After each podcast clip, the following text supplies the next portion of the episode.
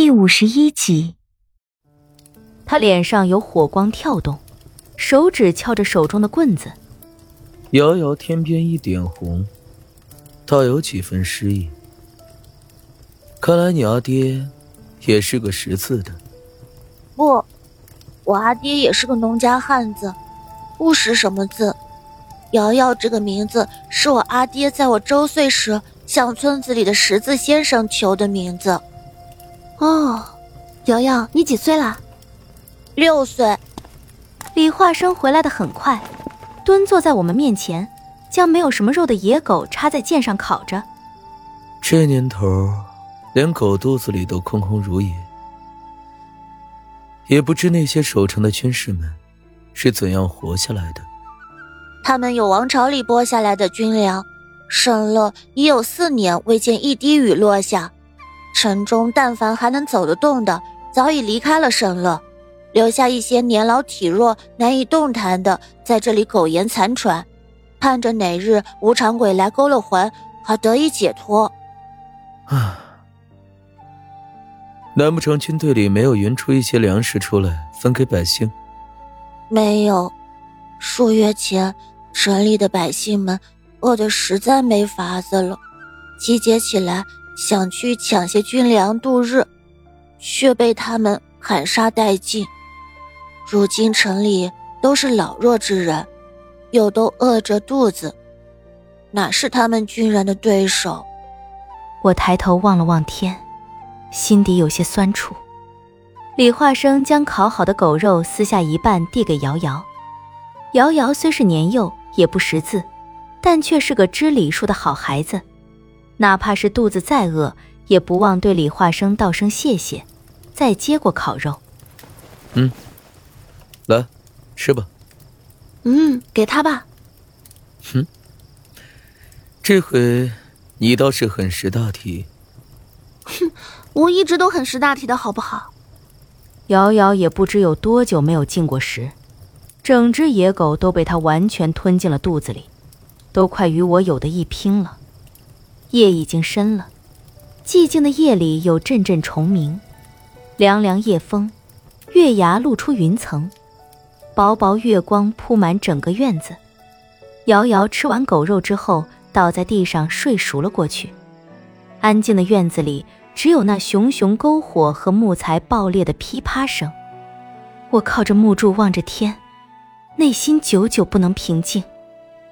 虽然之前就已知晓离国近年来连发大旱，却不曾想竟到了这般程度，连吃人都不稀罕了。唉，这倒也不难理解，人饿极了，什么事都能做出来。唯一不能理解的是，守城的军队明明有足够的军粮，不但不匀出来救济百姓，还将前去求粮的百姓们都给砍死，真是怎么想都来气。嗯。这么一副伤情的模样，我看了他一眼，将头靠在他的肩膀上，捡起地上的一根杂草把玩。李化生，你说人命是不是都很不值钱？怎么问这个？对于你来说，生命只是一个名词，你可以做到万古不死，何须问我生命是不是值钱呢？你说正经的呢？我说的也是正经的呀。我是个杀手。你说，人命对我值不值钱？我为万两黄金杀过人，也为几块银子杀过人，甚至一些令我不顺眼的人，没钱我也杀了。你问一个杀手人命是否值钱？是不是问错人了？可我从未觉得你是个杀手。可是，我的确是个杀手，还是大周第一杀手。我望着他，说不出话来。你是为离国守卫胜乐的军队，明明有粮，却不分给百姓的事情伤情吧？嗯。啊，其实这也怨不得他们。战争时期都是如此。圣乐以西是韩国的边境，西接银江，南北走向与江国相接，盛乐东北走向与齐国相连。盛乐这个地方，三国相连，是个要城，是离国西方的屏障。江国与你们北燕国不一样，地处偏僻，国虽弱，子民却也富足。江国立国的宗旨是以和为贵，不与周边任何一个国家发动战争。当然，以江国的国力也惹不起离国，江国自然是不会对离国派兵。韩国最近博业有大动静，他变了性子，野心长了不少。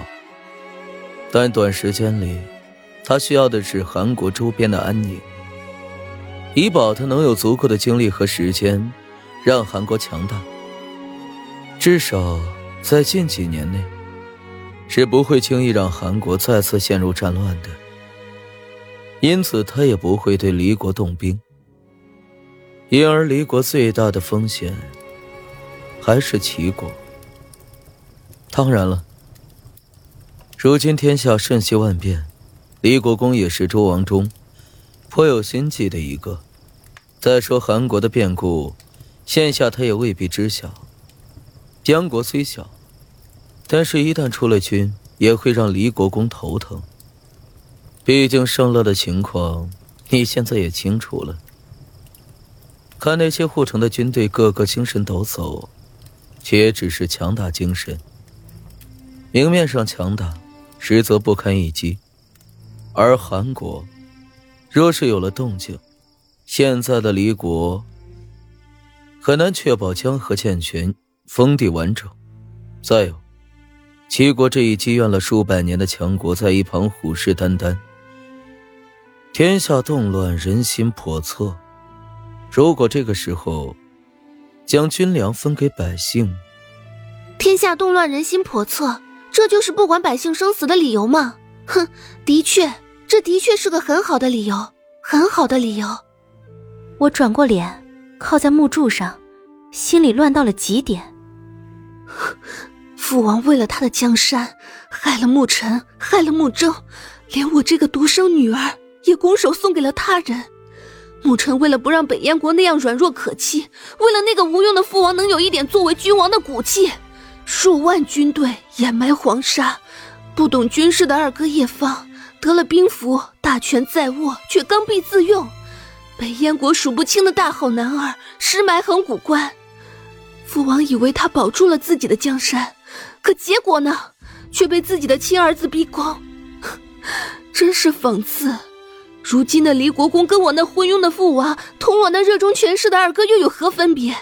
血染长空。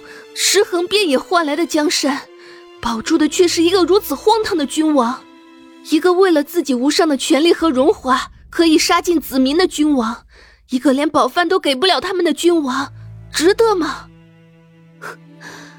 再看看那些堆积如山的白骨，热血汇成的江河，他们曾经也是一个个鲜活的生命，难道他们的命就不值钱了吗？